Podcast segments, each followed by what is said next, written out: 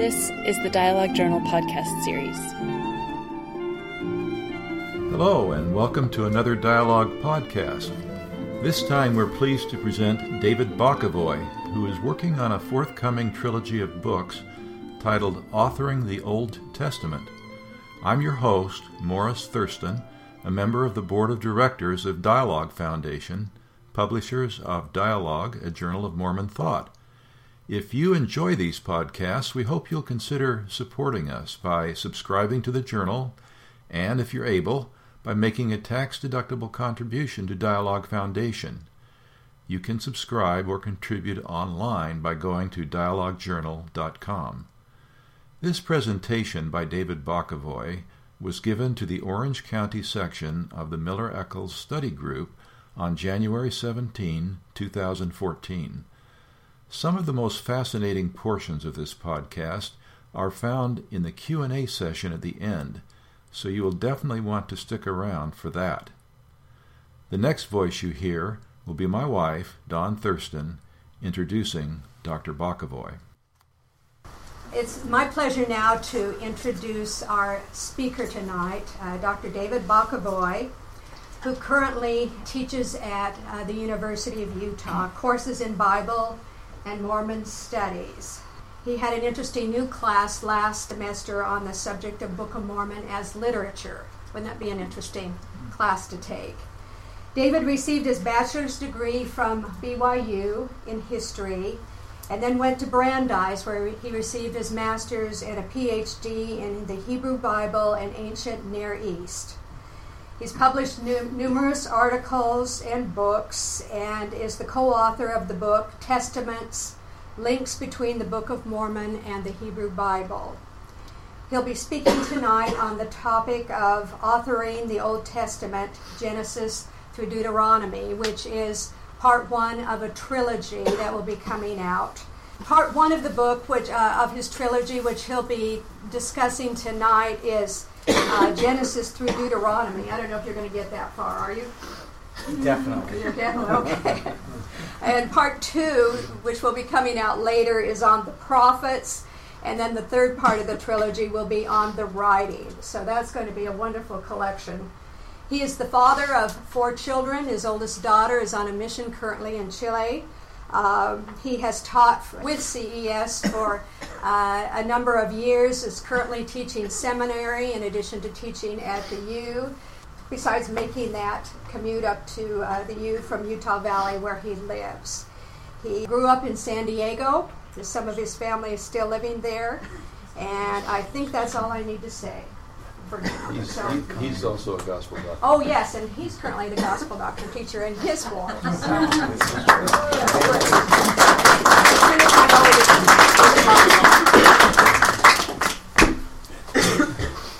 Thank you. It is wonderful to be with you tonight. Thank you so much for attending, and I hope in the next couple minutes to share some things that will be of value to you. Although I must tell you, there is no way that in the next 45 minutes... I'm going to be able to explain the documentary hypothesis and the way that I use that to make sense of not only the Hebrew Bible, but our latter-day scriptures, including the Book of Abraham, the Book of Moses, and the Book of Mormon, of course. That's not going to happen. You'll have to get the book. Hopefully you're interested enough. Not that I am trying to make money off of it, but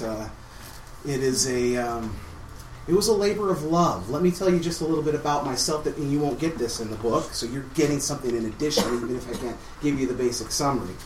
So I came home from my mission with a passion for church history, for the scriptures, for the gospel, and started taking an institute class at what was then Utah Valley Community College. Took an institute class from an institute instructor there who knew a little bit of Hebrew, and he threw that into his lesson. And I just fell in love. I thought, you've got to be kidding me. This is an amazing skill that can contribute to my understanding of the scriptures. I must learn Hebrew. So I went and took classes in biblical Hebrew at Brigham Young University, and then started taking, branched from that into Canaanite languages that were offered there at the Y. And my goal was seminaries and institutes. That's what I wanted to do. And I went through the CES program, and they give you the list. They tell you, here are the figures, everybody that wants to get hired. Derek knows what I'm talking about. And they tell you, therefore, don't plan on it. It's not going to happen to you. Have a backup plan. My backup plan was Brandeis, a non-sectarian Jewish institution in Boston that specialized in Old Testament or Hebrew Bible studies. That was my backup plan. When I was accepted, it became my primary plan. And then something interesting occurred. I majored in history. I minored in Near Eastern studies. I had a passion for this subject. I was on my way to Brandeis, and I was, which, you know, is one of the premier institutions academically for Old Testament scholarship. I was thrilled that I'd been accepted. It was such an honor. And then I was pulled aside by a Hebrew professor at BYU, and he said, "You may want to rethink this." I said, "Why?" I was shocked, right? Why? And he said, well, because you will have to study with an excommunicated member of the church. Not that he would ever be unkind to you, but it's clearly a reflection of the very critical approach that they will take to Scripture that you, as a believing Latter-day Saint, won't feel comfortable with. And I was shocked, and I said, well, I won't buy into something like the documentary hypothesis. That term may mean nothing to you yet. I mean, I won't buy into something like that, but I want to understand the way scholars interpret these texts. But it won't affect my testimony. I said, okay, good. A short time thereafter, I was brought into a class with a religion professor. And this individual pulled me aside and said, I think it's great you're going to Brandeis. Don't do Bible, he said. Whatever you do, do something on the side. Do Assyriology. Do comparative Semitics. Do Northwest Semitics. My heavens, do Egyptology. But don't do Bible. Because, he said, we've yet to have anyone pass through a historical critical program such as that and retain his or her spiritual convictions and testimony, so don't do it. Now I dismissed that too. I thought, nothing more.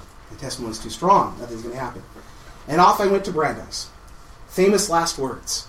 I get into my first class, and we're studying ancient Near Eastern and biblical laws. We're lining them up in parallels and seeing how these things work together and the contradictions between them. And all of a sudden, it took about 2 weeks of looking at the text seriously before I realized if I was going to address the Bible in any serious sense, I was going to have to shift some paradigms. And it was very uncomfortable, especially because I was so devout and conservative in my approach. And it was frightening. And I went through that first year and got to the summer.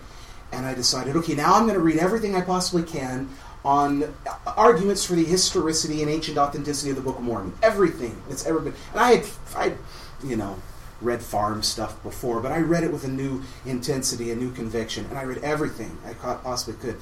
And the stuff I liked the most was from John Twetness, who I met later that summer. And I started talking to him and had some observations that I shared with John. And he said, hey, that's really good. He was working for farms at the time. He said, send me that. So I started sending him stuff like every week. He's like, you should write a book. In fact, let's write a book together. And I'm like, great, you're kind of my hero right now. Let's do this. So we did this little project together that came out.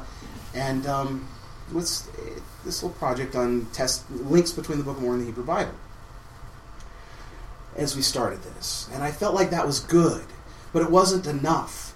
I fell in love with historical criticism. I fell in love with the critical approach to the Bible and the answers. My heavens, Isaiah made sense for the first time. I felt like in the past I was taking Isaiah, and the reason it was so complicated is because I was trying to make it fit as a square peg, trying to make it fit into a round hole, and it wasn't working. And then if I just looked at it historically and critically, I understood the text. So it was wonderfully exciting and exhilarating and thrilling. But at the same time, I did not want to lose my spiritual convictions, and I was nervous. And so I went into, I don't tell a lot of people this, but I speak openly now. I went into CES professionally to stay in the church. And that was a conscious decision on my part because I didn't want to leave. I loved it, historical criticism, but I wanted both. I wanted to have both worlds. And it's been a journey through me throughout for my life. And I even refer to this in the introduction. I sometimes describe myself as a spiritual/intellectual amphibian, because I feel like I'm walking in two different worlds. Sometimes I look at the Bible and I use it as a revelatory tool. And other times I look at the Bible and I'm historical, critical, completely independent from my theological lens, and I publish from that agenda. But I've also transitioned in the sense as a Latter-day Saint where I feel like now critical thinking, historical criticism, is not antithetical to spirituality. In fact, just the opposite. And I was influenced, of course, studying at a Jewish university, for you know that Judaism is a religion that allows for critical thought and dialogue and debate and discussion as part of the religion. And so I was influenced going to this Jewish university by this thought, and it's changed who I am, and I believe very strongly that historical criticism, critical thinking, even when we must shift paradigms, is part of true spiritual growth. I like this quote from Joseph Smith. We should waste and wear out our lives in bringing to light all the hidden things from our Doctrine and Covenants. That's very much my approach to Mormonism. I believe there's great power in that. The Hebrew Bible is a term that scholars use for our Christian Old Testament. Scholars try to use bias-free language. Certainly there are those, as we recognize, who revere this collection of materialist scripture who do not believe in a New Testament, and therefore academics like to use the neutral term Hebrew Bible for the Old Testament. Traditionally in ancient and contemporary Judaism, the Hebrew Bible is divided into three sections. It is divided into the Torah, which means law, but more properly, instruction. The Nevi'im, a Hebrew word for prophets, and Ketuvim, which means writings. These three terms, T, N, K, as you see at the top, provide the Hebrew term for what we call the Old Testament, Tanakh.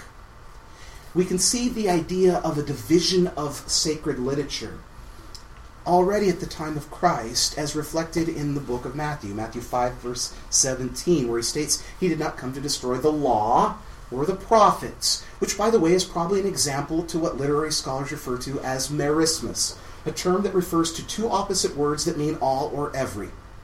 Think Alpha and Omega. Beginning and end. By the way, this is great for Genesis chapter 1, verse 1. Remember, in the beginning God created the heaven and the earth, the entirety of the cosmos.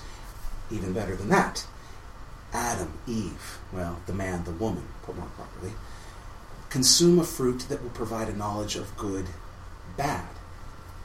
They will become like the gods with the totality of knowledge, and believe that totality of knowledge hints to something very specific. Christ tells us that the whole thing points to him specifically. Well, the Hebrew Bible and the Old Testament, although they are different names, are also distinguished in more than simply that. They comprise different numbers of books, which they place in a different order. And as Mark Brettler, my former professor at Brandeis, explained in his book, How to Read the Bible, the sequence that you'll find in a Jewish Bible, if you will, is different than what we have in our Christian Old Testament. And that affects the way that we interpret these books, just their sequence. For example, in our Christian Old Testament, what is the last book of the Old Testament? Malachi.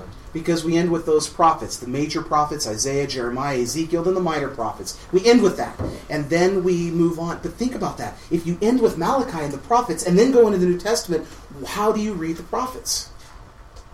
That it is prophetic material pointing towards the New Testament. In a Jewish Bible, it's arranged in that sequence that I identified a few minutes ago. The prophets are actually in the middle. So there are different ways of approaching this material that we should be aware of as Latter-day Saints. Let me jump to this really quickly. And I'm going to tell you that one of the things in the book that I deal with is obviously the issue of authorship, which, as one biblical scholar points out, is somewhat of a misnomer. And what I mean by that is that when we use the term author, we think of individuality, of creativity, of someone's unique intellectual property and creation. And some have argued that the creators of the Bible were not authors in that sense at all, but they were more scribes, if you will. Scribes. They are more artisans than artists, is the terminology that's used. And while that may be true on some level, the reality is I went with author in the Old Testament as a title for a reason. And the reason for that is because despite the fact that we view authorship differently than ancient people did, that's true. Still, many of the studies that have come out in recent years have shown what great creativity exists in the reformation and the reformulation of various traditions that appear in the Bible. And it's not just from oral tradition into the text, it's reforming text that existed and that later Israelite Judean scribes felt sacred and then revised. The book goes in and describes this process. One of the other things that I had to deal with in writing the book, of course, was the way that the theories of authorship and the development, in this instance, specifically of Genesis through Deuteronomy, would affect our latter-day scripture as Mormons, because it touches every aspect of it. My heavens, if the book of Genesis is an amalgamation of separate documentary traditions, and it is, I say with complete conviction, okay, unless it's, I'm as sure as that is my existence, unless I'm like in the Truman Show, okay, then, I mean, that's about the, there are documentary traditions that have been brought together by an editor reflective of what we read about Mormon doing with the Book of Mormon. Moses isn't the author. The book's going to talk about that process. It's going to talk about how scholars understand how these texts were authored. If that is the case, that's problematic for Mormons. Despite the fact that we have an analogy with the Book of Mormon, the Book of Mormon itself refers to the first 5 books as the books of Moses. And it draws upon them heavily. The Book of Moses itself in our Latter-day Saint tradition is a revised version of the opening chapters of Genesis, taking those chapters and putting them into the mouth, if you will, or even better stated, into the hand of Moses as author. Book of Abraham does the same thing within chapters 4 and 5, and it's going to revise Genesis material. What does that mean? What am I going to do with it? Well, one thing, in this course that I taught at the University of Utah last semester, it was a thrilling experience to talk about the Book of Mormon as literature and trying to bring different groups together. I'll give you one thing that we talked about that my students really enjoyed and that I decided ultimately to put in the book. One of the things that makes authorship different in the Book of Mormon and then in the Hebrew Bible is that the Hebrew Bible reflects general ancient Near Eastern tradition, and authors are anonymous. Tradition ascribed those books just to Moses, but Moses didn't write them. Okay? And they're unnamed, they're unmentioned. This is very much the tradition and trend. And then you go into the Book of Mormon, and all of a sudden it's I, Nephi, wrote this record. And they're just named, and it's very different. It's very distinct. And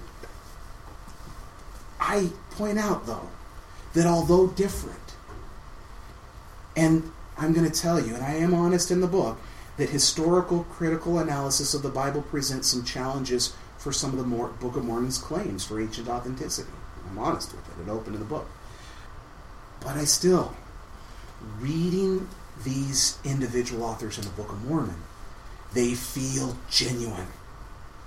They come across as real human beings to me as I read carefully and seriously. I had a long conversation with Grant Hardy. If you've read his book, Understand the Book of Mormon, he and I are kindred on this idea. And one thing I pointed out is this is interesting. One of the things you'll see this in terms of their genuineness, is the issue of closure. Book of Mormon authors have a hard time closing a book. Have you noticed this? Hardy points it out in terms of Moroni, the Reluctant Editor, fantastic book that Hardy put together. You also see it in Jacob. In Jacob chapter 6, it's clearly a sign of concluding on his part. Not only does he use the termination amen, but he also says, what can I say more? I'm over, I'm done, I'm out. Then all of a sudden we jump to, and after he ends it, he completely ends it, all of a sudden he says, and I'm going to pick this up years later, I had this incredible experience with Sherem, right? And so we have to ask ourselves as critical readers, why? Why did he pick up the pen and start writing again? Well, he starts to talk about Sherem, right? And Sherem he uses this great flattery. And he talks about how great he was with words and convincing he was to the population as he said things like, "Brother Jacob," is that condescending or what? "Brother Jacob, I have sought much opportunity that I might speak unto you, for I have heard and also know that thou goest about much preaching that which ye call the gospel, or the doctrine of Christ, and ye have led away much of this people, that they pervert the right way of God, and keep not the law of Moses, which is the right way." And then he says, you talk about this Christ figure, but we ought to be emphasizing the law of Moses, right? And then so you have to ask yourself, why? Why, after ending and saying, what can I say more? Over, out, I'm done. Amen. Does he pick it up years later and start writing about this encounter with Sherem? It makes perfect sense why he would do something like that. Because Sherem personifies the two themes that Jacob's personal writings focused on throughout his entire record. He's always concerned with pride, right? And Sherem's the personification of such pride. And then what does he do? What does he also talk about? Jacob's always constantly talking about the law of Moses. It points to Christ. That's such a big deal to him. Law of Moses and pride. These are the two themes. So what happens at the end of his life? He has this encounter with Sherem, and he feels like, I ended, but this is too important to my thesis, to my ideas, and to my religious message. He comes across as an author who has been touched by a human experience. Granted, a sophisticated writer of fiction could do this on his own. I'm not arguing that this is proof that the Book of Mormon is true. But I'm sharing with you my feeling that as I read their words, they feel genuine to me, time and time again, despite the challenges that historical criticism presents. Well, why in the world would some of my former professors feel concerned enough to say, oh, don't do Bible, do something else? You might wonder, because some of the things in this book are really exciting. I don't care how, for lack of a better term, orthodox. I hate to use that term. Orthodox or conservative or whatever you want to define someone as.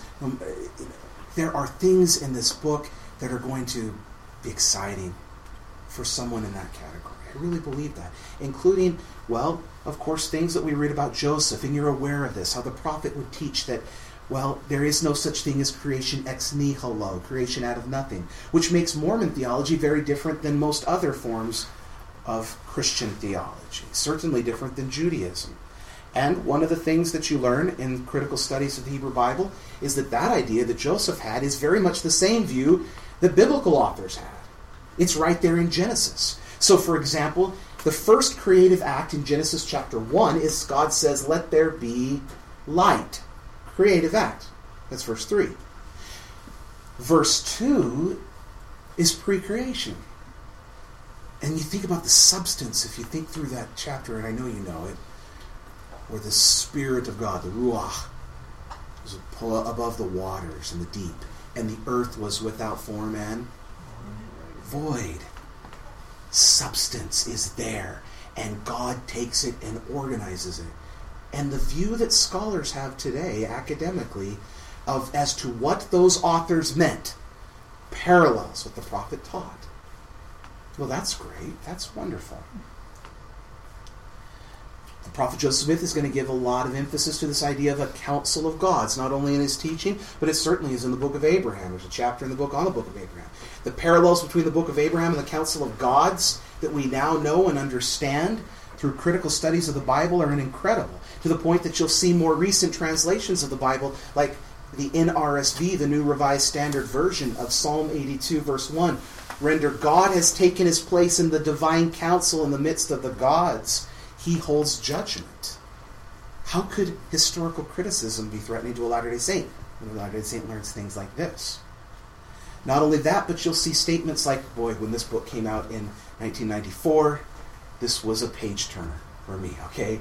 I grabbed it. It was like a Harry Potter night for someone else, right? I mean, I was just, okay. The host of heaven, the Syro-Palestinian pantheon is bureaucracy. I was there. That was so exciting. And here you have Lowell K. Handy.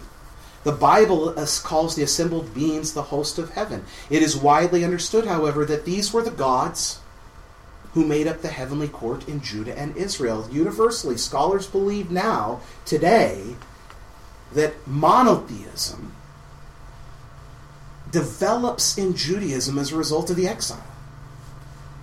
And that if we go back prior to biblical sources prior to that time period, they are not monotheistic in the way that contemporary Jews and Christians are. Instead, the theology of a divine council of gods in so many incredible ways directly parallels what Joseph teaches in his sermons and that we find in books like the Book of Abraham. And I've written a lot about this because I think it's a very exciting topic. So when you learn things like the divine council of gods, the fact that the Hebrew Bible points to a organization as opposed to creative process ex nihilo, that's exciting and wonderful, right? I mean, that confirms a testimony for a Latter-day Saint. So why the concern? Well, what I mean when I'm referring to the historical critical method is the way it is mainstream biblical scholarship. Scholars take the Bible and analyze it historically, meaning in its original historical context, which is so different than, as you know, than the time period that we live in today. In other words, how would a text like Genesis chapter 1, a creation narrative, have been interpreted by the average Israelite on the street, or a person in this world of the ancient Near East historically? And to answer that question, we take a critical approach. Not critical in the sense that we are critiquing or criticizing the Bible, but critical, meaning independent from any contemporary theological lens, whether that's Mormonism, any form of Judaism, Protestantism, or what have you. Ancient lens. This is mainstream scholarship, and as mainstream scholarship approaches this, there are things that Bible scholars have discovered, like the Council of Gods, like creation ex nihilo, that confirm our faith. But there are other things that challenge. We've probably encountered this in your studies, or know people who have, especially when they encounter a text like the Book of Abraham. So, I argue in my book that this is something we should not fear. Yes, shifting will occur. Paradigms will change and alter. But don't you love Elder Whitsell? Speaking of the historical critical approach, though he did not use that terminology, Elder Whitsell made this observation, quote, "Many Bible accounts that trouble the inexperienced reader become clear and acceptable if the essential meaning of the story is sought out. To read the Bible fairly, it must be read as President Brigham Young suggested. Do you read the Scriptures, my brethren and sisters, as though they were written, though you were writing them 1,000, 2,000, or 5,000 years ago? Do you read them as though you stood in the place of the men who wrote them? This is our guide." And then I love this statement. "The Scriptures must be read intelligently." And as I suggested at the beginning of his presentation, I absolutely believe, at least for me, the historical critical approach is inseparable from my spiritual growth. God wants me to pursue truth. And so away we go. One of my great heroes, and I'm sure he's one of yours as well, is Elder B.H. Roberts. I love Elder Roberts. He's one of my great heroes in life.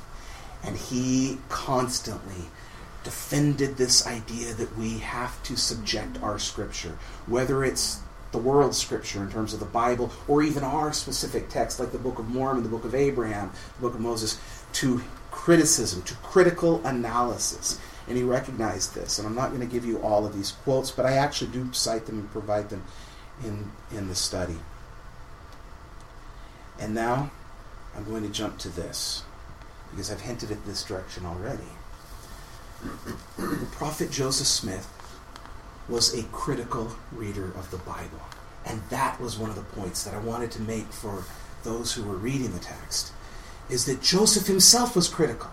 I mean, he reads and he says, "This is not consistent with the way I think God operates. This is not consistent with my revelations. In fact, these things are inconsistent with one another." He's constantly pointing this out. He uses alternate translations to the King James Version, including the German, as you know from his teachings. He'll even go so far in his analysis to revise and produce his own translation. Bushman says in his rough stone rolling work, how did he put it? He said, this was incredibly bold. To do this project, Joseph must have considered himself to be a prophet amongst prophets, to take the world's scripture and revise it and improve it. But he did it because he was a critical reader. One of the great fundamental principles of Mormonism is to receive truth, let it come from where it may, he professed. Therefore, if there is scientific truth, if there is artistic truth, and I love the way the Givens talk about artistic truth, especially Fiona. She's so lovely. She describes it as extra-canonical material, if you've heard referred to that as the great artistic work, and Shakespeare and others. It's extra-canonical, right? If there's truth in Shakespeare, if there's truth in biology, if there is truth, we take it and we make it ours as Mormons. That's what we do, states Joseph Smith. The first and fundamental principle of our holy religion is that we have the right to embrace all and every item of the truth without limitation or without being circumscribed or prohibited by the creeds and superstitious notions of men. And to that I say amen, though I'm not done yet. But I say amen to Brother Joseph to this, because we don't adhere to dogma. We do not adhere to creeds. We are our truth seekers, and that is what Mormonism is all about. And so, darn it, if Moses didn't write the first 5 books of the Old Testament, then we should know that as Mormons. And we should understand that. And we should use that understanding to help us better relate to divinity ourselves. I like to define the Bible as an effort by various authors to try and make sense of the divinity by which they were touched. We have to approach the text critically, because in so doing, we are able then to look at it and see what the text itself knows. And what the text knows, because it was written in a different time period, and when the person was touched culturally and religiously in ways that are foreign to our own experience, it's vastly different than what we know. And if we simply go into the text then and read it, and I'm not trying to belittle our approach in Sunday school, but if we simply go in and extract principles of that we already believe, like do your home teaching and do your visiting teaching, and fail to allow the author to tell us his own experience with the divine, even when that conflicts with what we believe, we're losing a major opportunity to see the way that God speaks to humankind, which, as we learned in the Doctrine and Covenants section 1, is in accordance with our own language, right? That we might come unto understanding. Let me give an illustration of this through Genesis chapter 1, okay?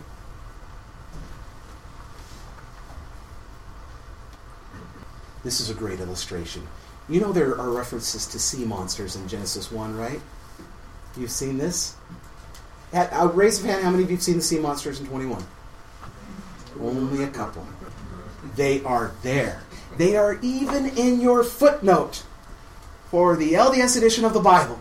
You know, follow your footnote down in the King James Version of verse 21, and the footnote will tell you H-A-B, which stands for, H-E-B, let me pronounce it correctly, which stands for Hebrew. It will tell you that the Hebrew word there, tanin, means great sea monsters. It's there. And we read this text, and we think, well, what does it mean? What does it mean? Well, it probably means whales, which is exactly the way the King James Bible goes with this tradition. But it really means sea monsters. It really means Leviathan and Kraken and, you know, whatever else. Because this is the worldview of these authors. That there existed sea monsters that represented the forces of chaos. And you'll see allusions to this in terms of theomachy, a technical term that scholars use, meaning divine combat, in texts such as Psalm 74, 12 through 14.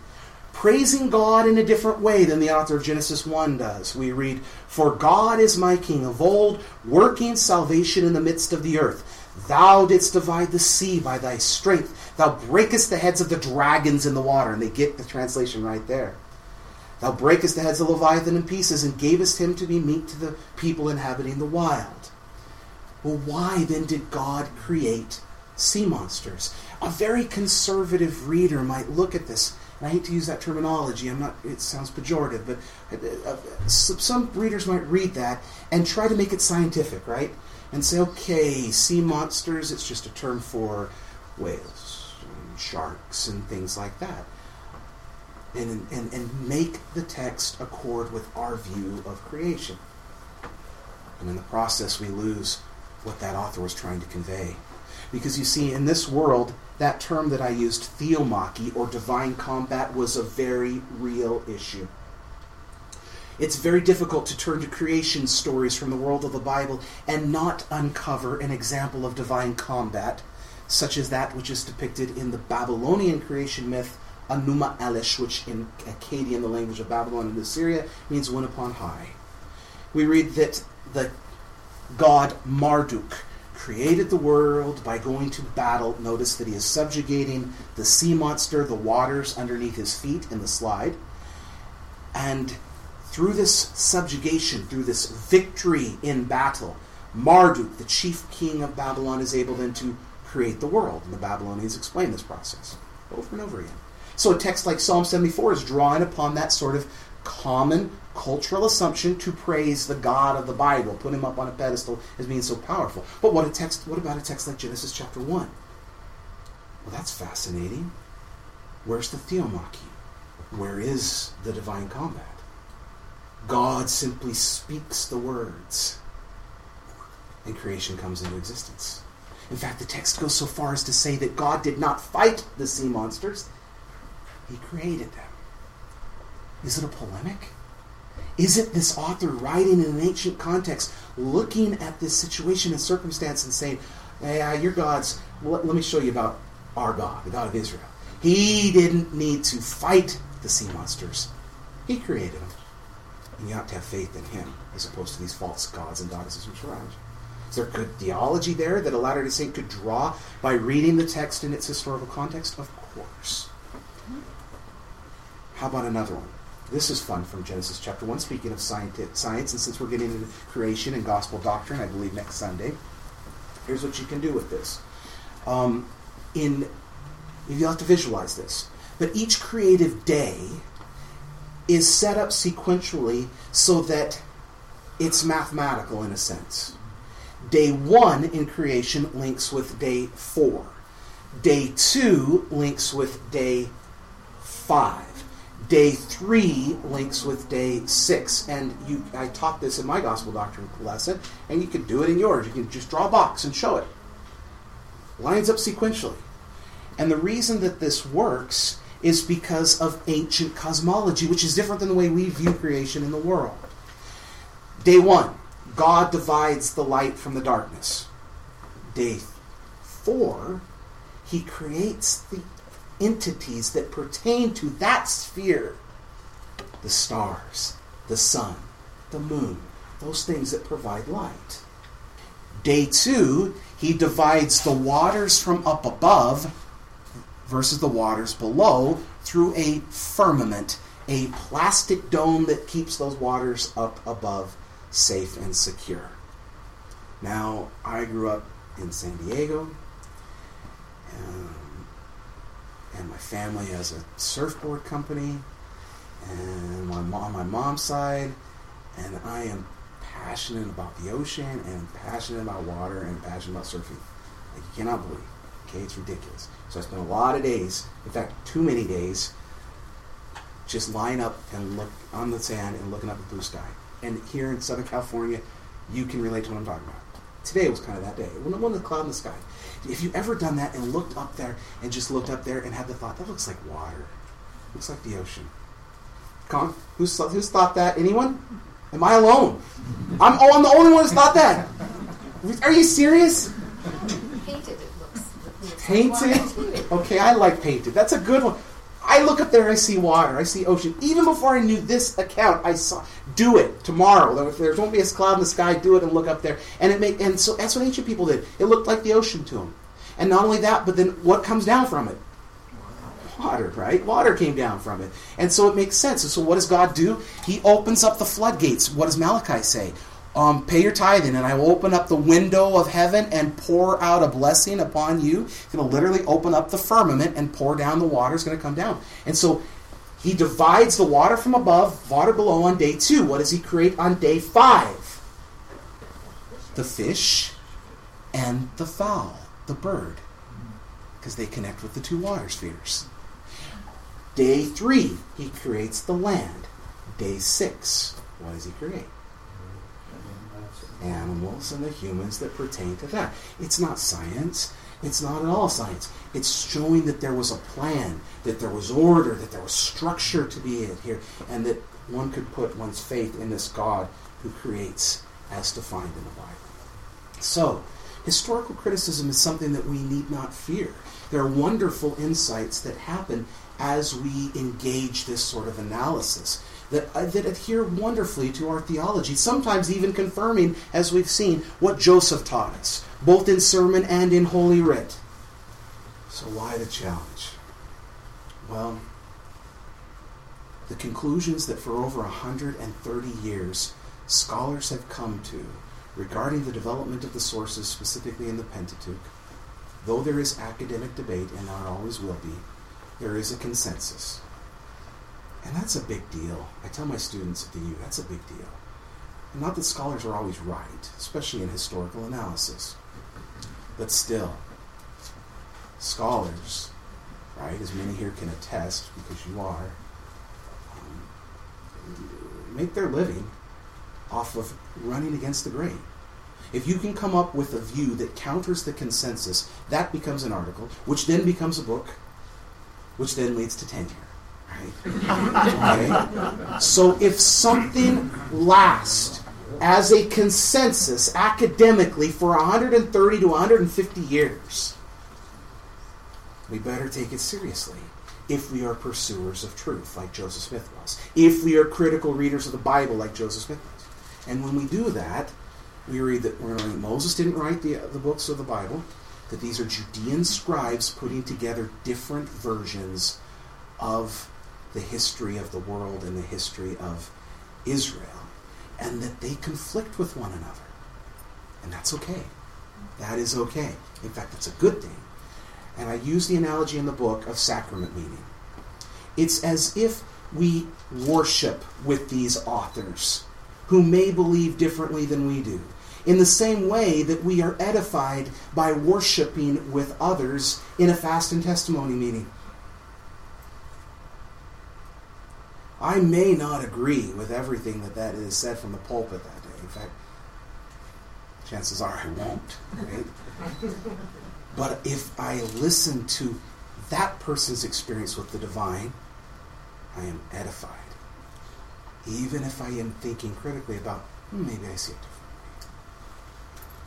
And that's kind of what's happening there in terms of historical analysis, recognizing the different authorial voices. As we do this, however, the consensus is that these sources were written by Judean scribes, the earliest of which starts maybe the 9th century BC. At about the same time the biblical Hebrew was even developing as a written scripture, as a piece of written scripture. And once that happens, and we recognize that, what does a person do with a book like Moses? That's what my book deals with. Not that I have all the answers, but I'll just take Moses, for example, in the next minute, because I want to leave plenty of time for questions. What do I do with Moses? I believe that the prophet Joseph Smith, first of all, let me state, I believe I have a testimony of the book of Moses as Scripture. It has inspired Scripture. I do. The book of Abraham as well. But, that having been said, I can't see Moses as written by Moses. Not with what I know.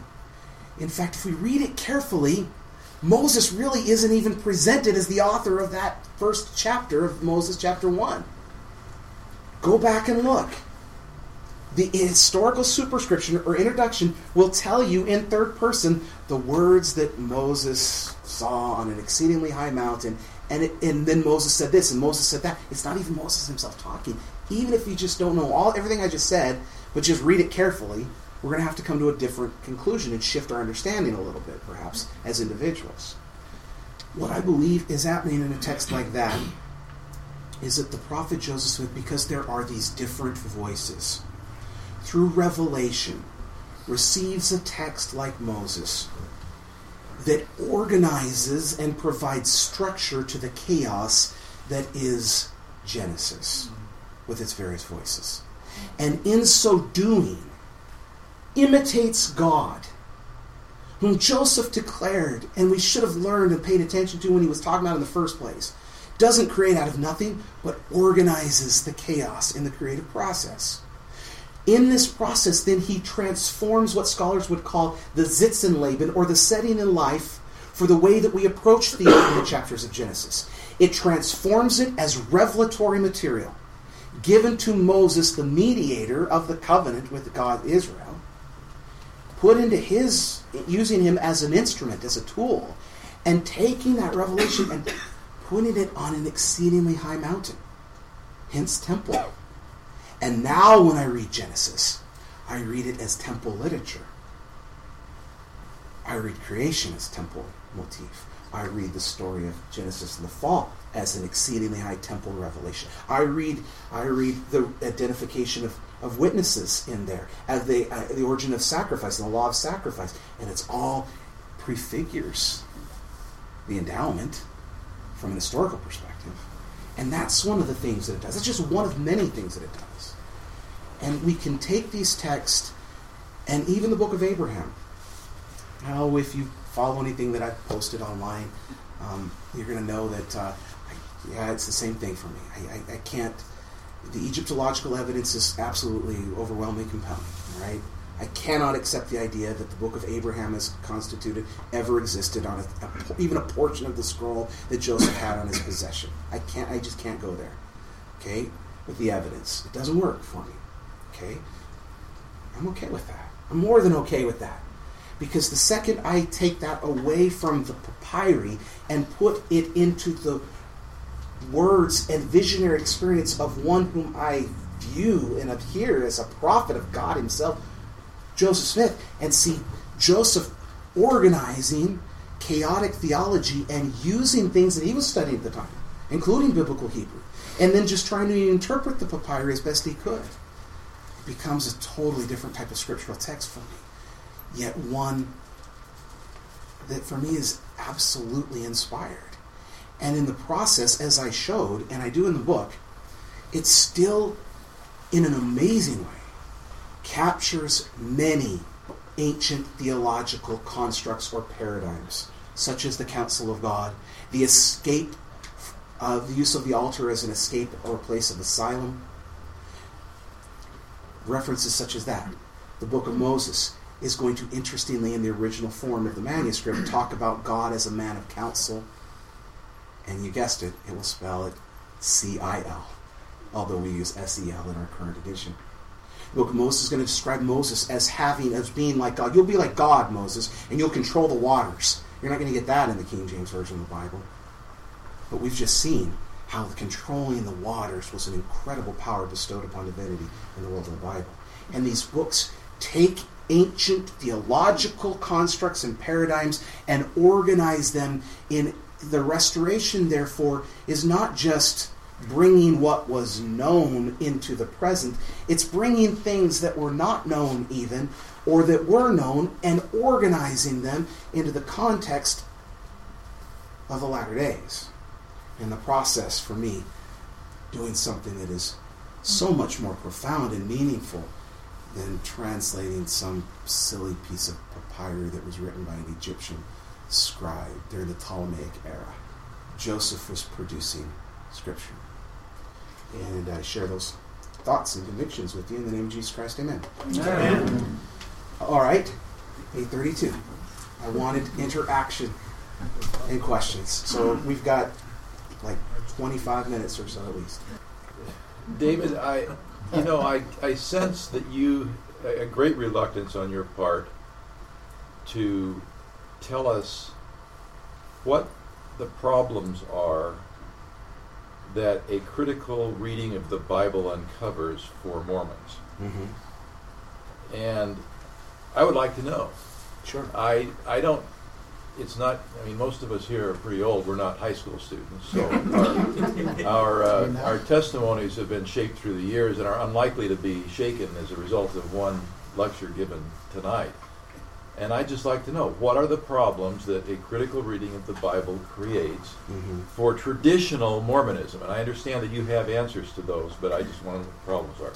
Maybe, and you probably can't tell me all of them, but if you gave me 4 or 5, well, I'd be happy. I did, insofar as the book, I did try, I felt I was trying to give a basic idea of it, talking about the documentary sources and their origin and their...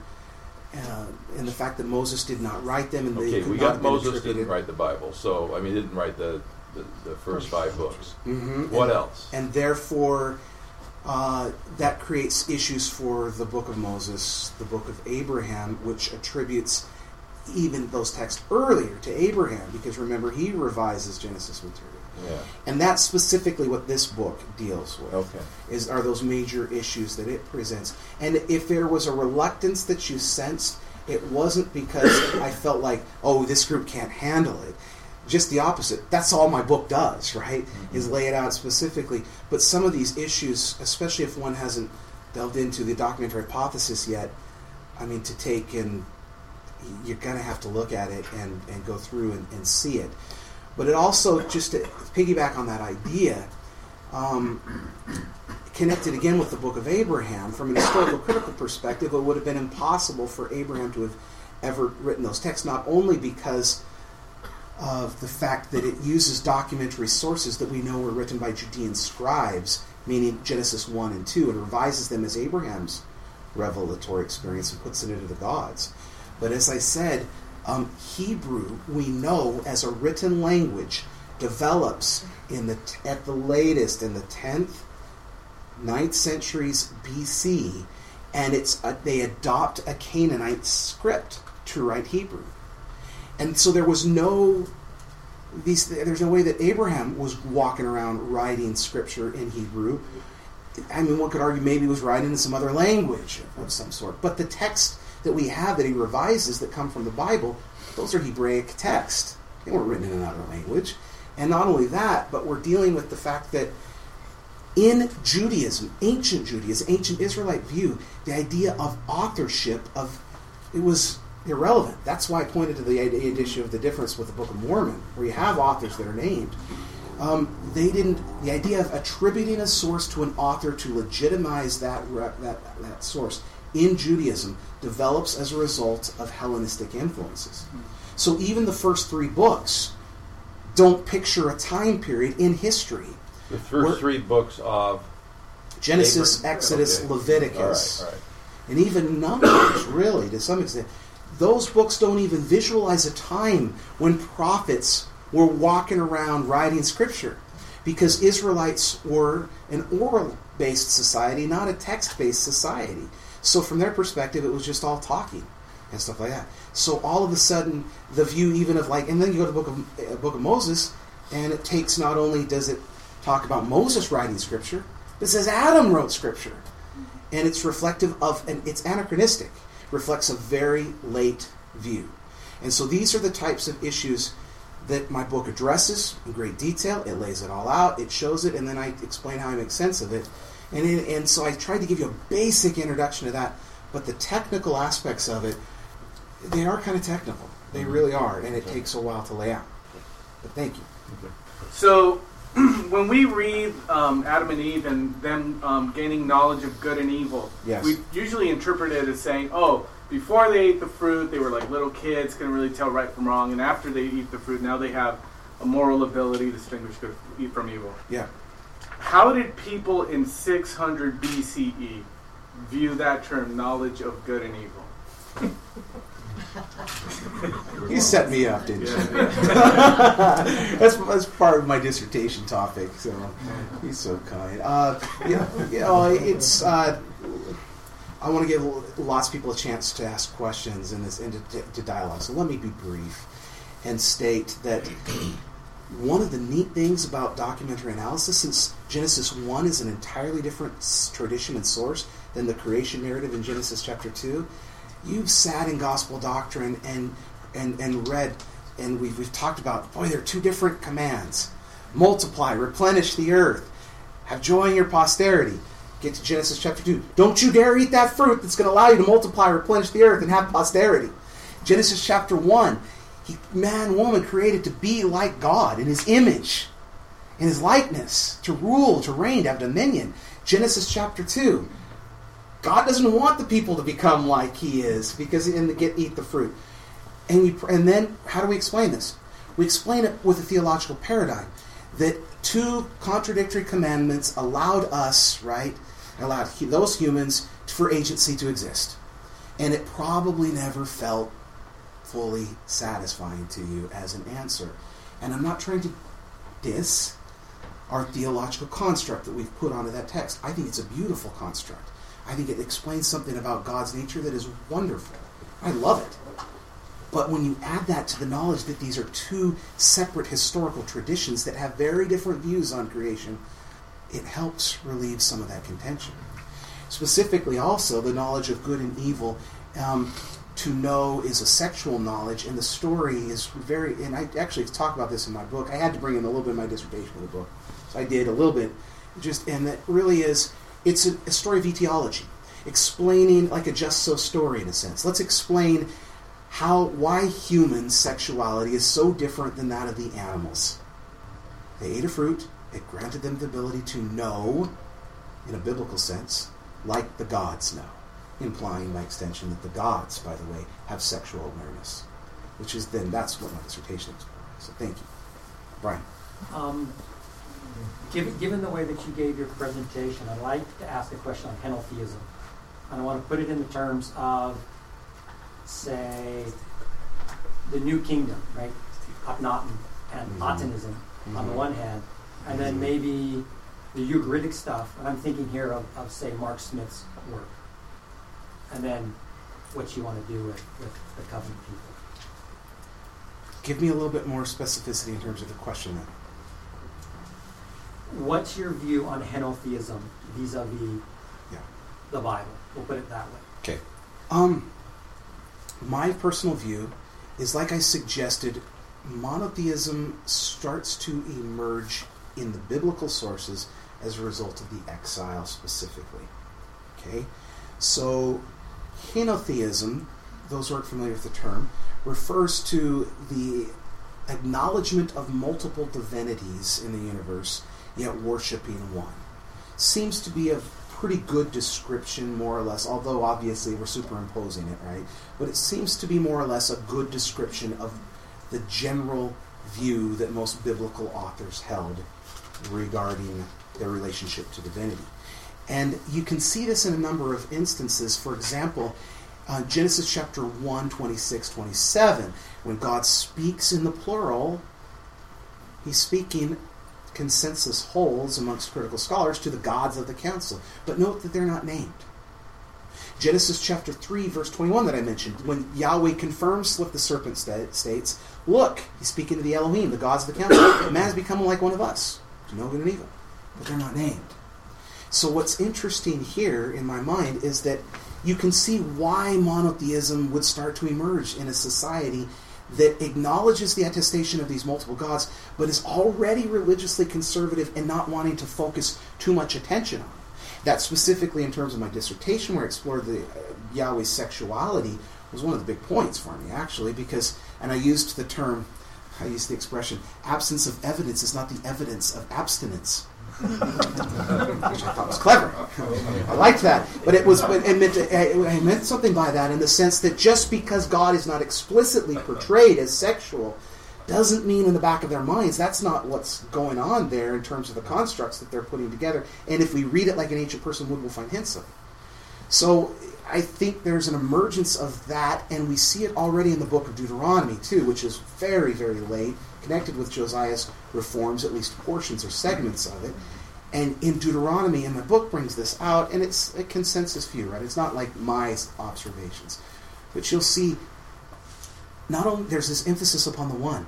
There's one place of worship, one people, one covenant, one temple.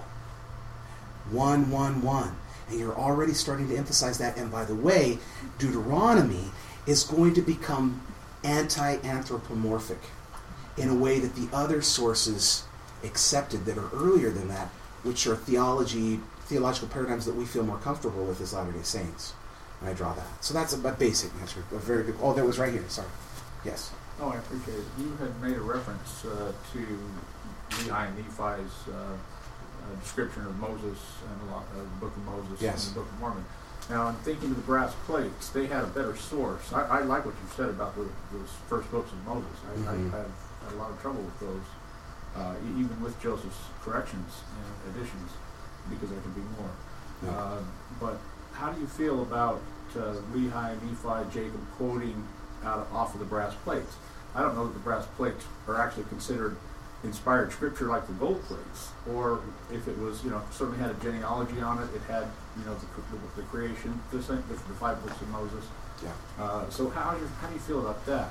I place more weight on the Book of Mormon because it had an original document.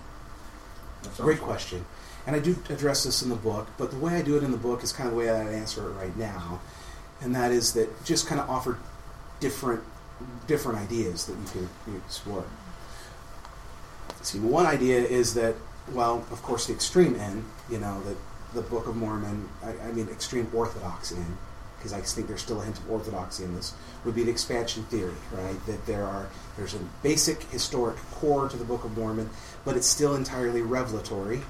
I mean, Joseph Smith, as we all know now, right, is not even looking at the plates. He has his head buried in a hat. He's looking at a seer stone. The entire experience is revelatory. And therefore, since revelation must pass through each of us as individuals, we would be naive to assume that there aren't very strong Joseph Smith-isms incorporated throughout the text, right? Which can be taken in lots of different directions, including perhaps, maybe in his dialogue article, Kevin Barney wrote back in the 90s, I think it was, maybe in the early 2000s, he made the suggestion that perhaps the reference to five books of Moses, the term five, may have been a gloss. Maybe it just said the books of Moses. Maybe there weren't really five. So there are different ways that a person could approach that. The challenge that we face is that most biblical scholars, myself included, believe that the Pentateuch itself, the five books of Moses, really had a hard time placing that as a combined source and text prior to the Persian era, which makes it very, very late. The other issue that you're dealing with there is that it's very hard for me, with my knowledge of ancient Near East, to imagine not only five books of Moses compiled on brass plates, but the Deuteronomistic history as well, which they would have had. I mean, what I mean by that, that's volume 2, sorry, I'm not there. What I mean by that term is Joshua, Judges, Samuel, and Kings, and that they're all brought together and put in an Egyptian translation. We refer to the Septuagint, which is our earliest reference historically to when the text starts to be translated. These sacred writings start to be translated. They're not in Egyptian, they're in Greek. And from the time period, I would feel more comfortable. I wish, for example, if I could have my wish, this is a terrible way of approach, but I'll just tell you, I would love it if instead of Egyptian, if the brass plates had been written in Akkadian. And not only because I'm a Semiticist and I deal with Akkadian, but because historically that makes more sense. Because the Mesopotamian influence is so pronounced, and I deal with this in the book, on the development of those texts. They are working with, these are produced by Judean scribes who are being trained in Akkadian as a result of the Assyrian and later Babylonian conquest. So if we would have had something like that, I would have been like, oh man, I could make a case for it. As it stands, historically, I just it's hard. And I don't have an answer to it, so I just throw out the issues and kind of explain it from those angles in terms of that chapter. And that, because the Book of Mormon is so sacrosanct, that was a hard chapter to write.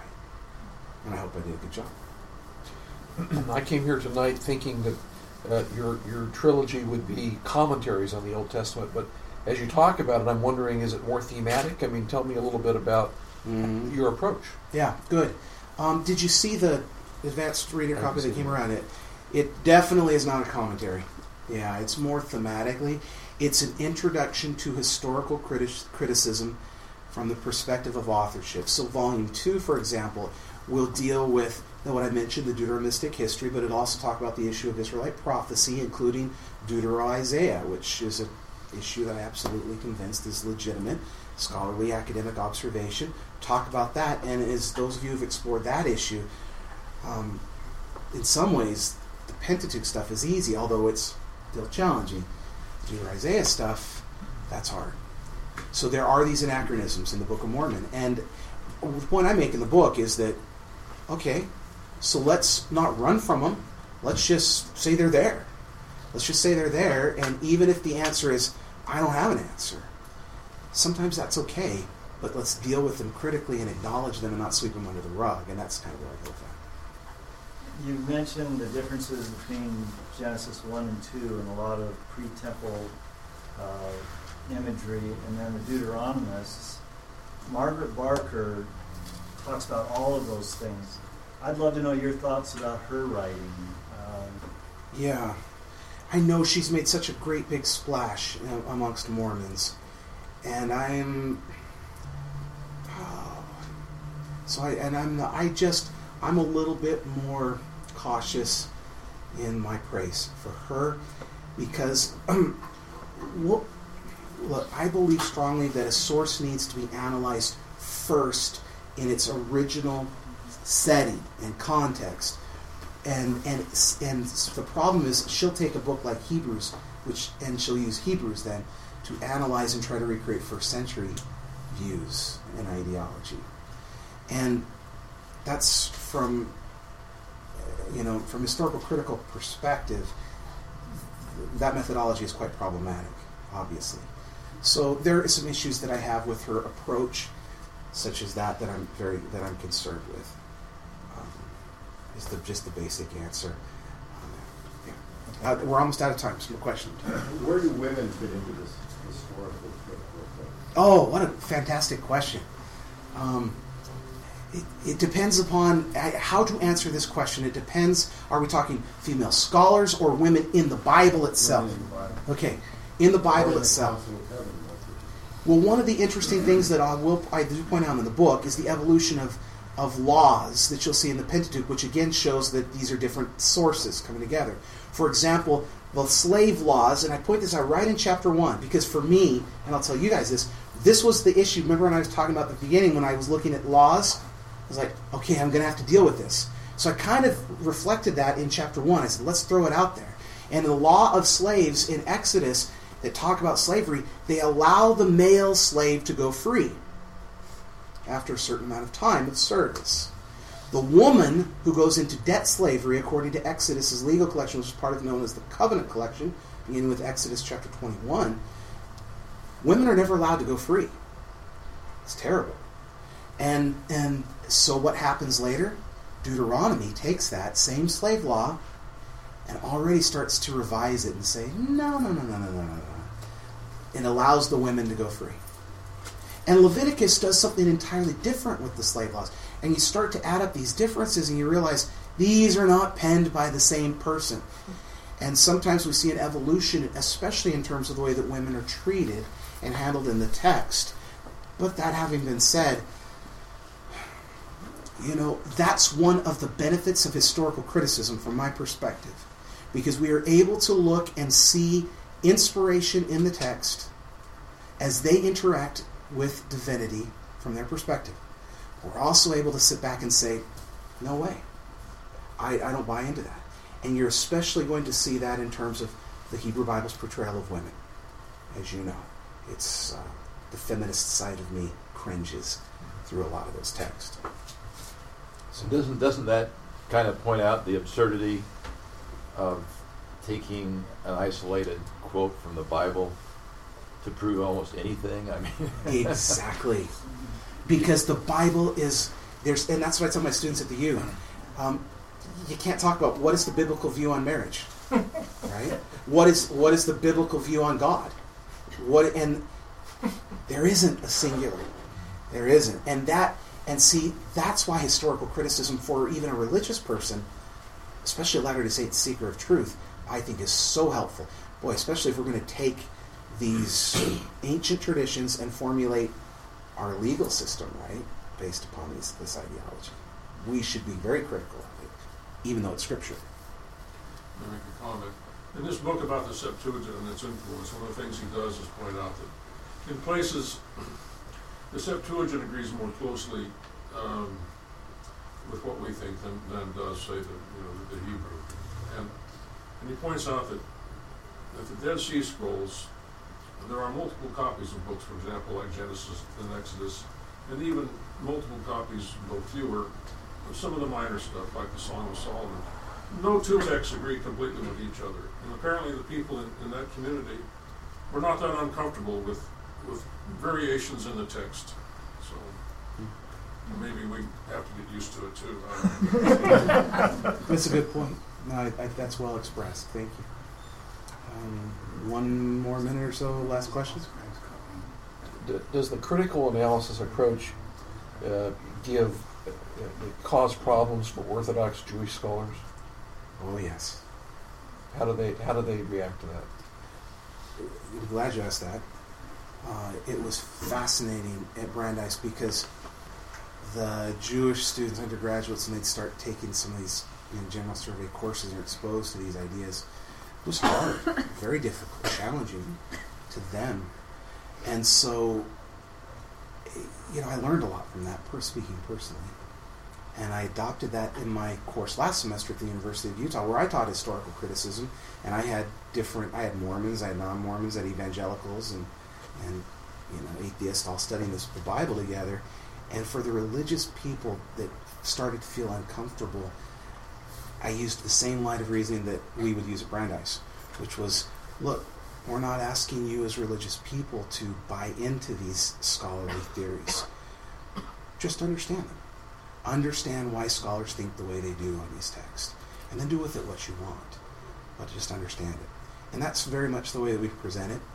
But on top of that, I would answer that the book that I cited, and that it influenced some of the ideas and things, the way that I structured some of the things in my own book. I freely admit it and acknowledge it right in the book itself, is my professor, Mark Brettler, who is an Orthodox Jewish scholar and an absolute critical thinker in terms of the Bible. And in his last chapter of that book, How to Read the Bible, he explains how he is able to make sense of the Bible critically and as an observant Jew. And his basic answer is he approaches the Bible as a source book. Because there are so many different views, he's able to look at it and respect different ideas and views, but then pick and choose as to the ones that he finds inspiring. Thank you so much. It's been a wonderful evening.